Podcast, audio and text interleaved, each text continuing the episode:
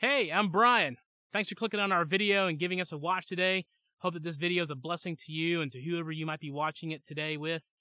Uh, if you'd like to find out more about us, you can go to harmonychurch.tv and read up about us, and you can find out about our service times.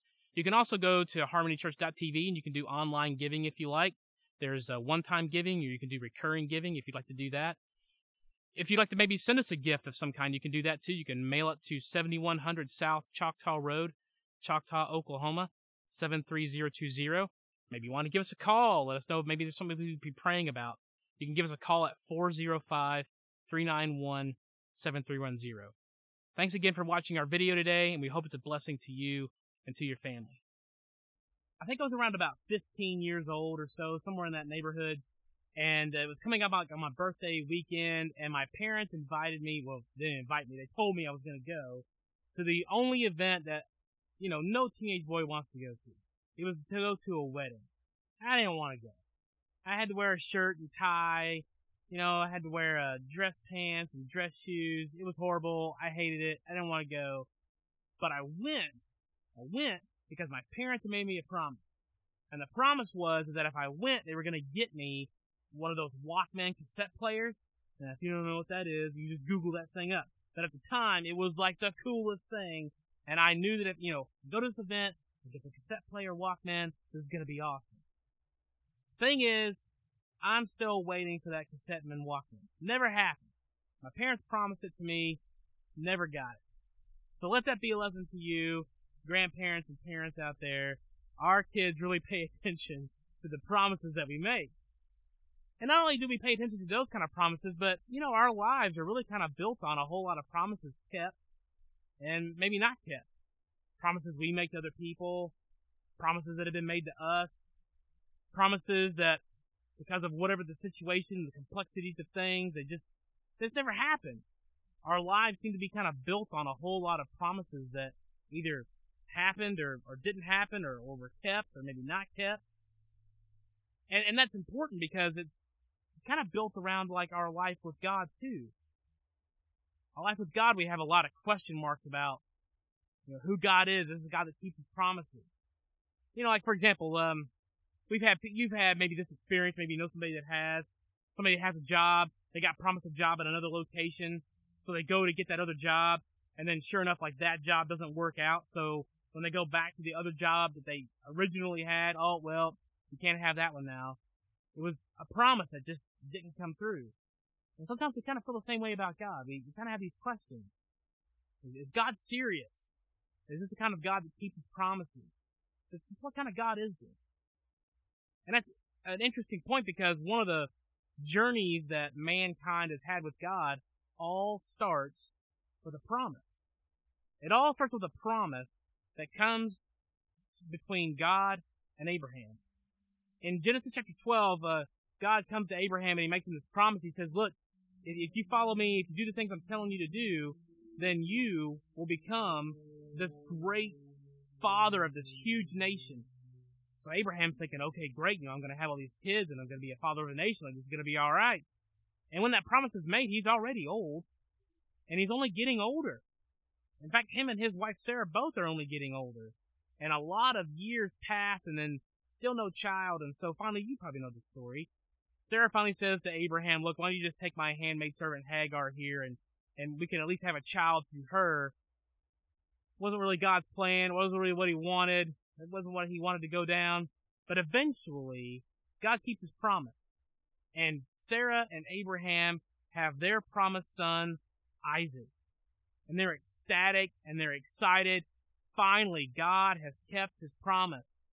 This promise that seemed to be in jeopardy, all these twists and turns and all these things that just looked like it was never going to happen. And yet God keeps his promises. And that gets us all the way up to Genesis chapter 21. In Genesis chapter 21, we have this interesting story. 21 verse 1 says this. Sometime later, God tested Abraham. He said to Abraham, Abraham, here I am, he replied.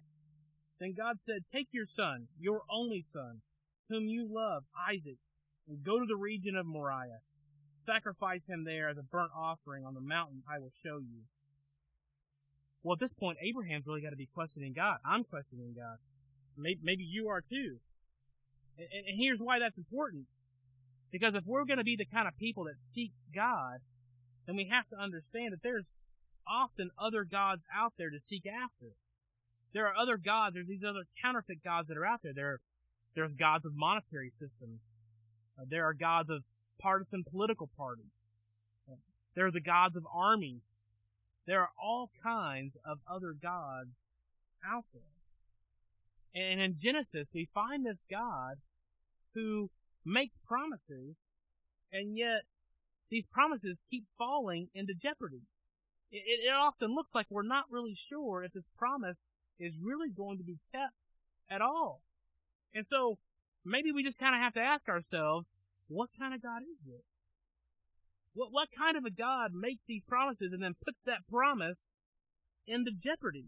Like, like it's not going to come through. I mean, you, you promise Isaac and he's here and now you're placing that into jeopardy. Continuing on the story. It says, Early the next morning, Abraham got up and loaded his donkey. He took with him two of his servants and his son Isaac. When he had cut enough wood for the burnt offering, he set out for the place God had told him about. On the third day, Abraham looked up and saw the place in the distance. He said to his servant, Stay here with the donkey, while I and the boy go over there. We will worship, and then we'll come back to you. It's an interesting little tidbit here, if only for the fact that this is the first time that the word worship is connected to God. Maybe there were some other discussions that were had, but at least written down, this is the first place we have the word worship and God put in the same sentence. So you kind of got to wonder, do these servants even know what Abraham's talking about? Does Isaac even know what he's talking about when he says we're going to go over here and worship? We're going to go worship. Well, okay. What does that even look like? Well, kind of continue on. Says Abraham took the wood for the burnt offering and placed it on his son Isaac, and he himself carried the knife and the fire, as the two of them went on together. Isaac spoke up, said to his father Abraham, Father, Yes, my son, Abraham replied. The fire and the wood are here, Isaac said, but where is the lamb for the burnt offering? That's a big question, isn't it? This is a big story. Abraham has taken his son out to this place to offer him up. Is really, really weird. And again, we have to ask the question, what kind of a God is this? I mean, are you interested in this kind of a God? Is anybody that you know interested in this kind of a God? I mean, we've heard stories about this before. We've heard stories about uh, parents who have done terrible, horrible, horrific things to their children, and often their children have passed away at the hands of their own parents. And nobody said, oh, well, obviously, those parents were just worshiping God. No, nobody said that. They did something terrible. They did something horrible, and their children lost their lives because of it. They weren't good parents. I find it interesting here in this story that Abraham is the one that's carrying the torch in the night. If there was going to be anybody who's, who might be accidentally harmed, like the most, it's going to be Abraham. Abraham's the one who's going to who has the most dangerous stuff in his hands. I think it's a sign that Abraham loves his son Isaac. I think it's a signal that Abraham loves and cares for his son very much. He's concerned about Isaac in the same way that you would be concerned about your children. And then he continues on. It says, Abraham answered, God himself will provide the lamb for the burnt offering, my son. And the two of them went on together. When they reached the place God had told him about, Abraham built an altar there, arranged the wood on it. He bound his son Isaac and laid him on the altar on top of the wood. And he reached out his hand and he took the knife to slay his son. But the angel of the Lord cried out to him from heaven, Abraham, Abraham! Here I am, he said. Do not lay a hand on the boy. He said, Do not do anything to him. Now I know that you fear God, and because you have not withheld from me your son, your only son. Abraham looked up, and there in the thicket he saw a ram caught in the thicket by thorns.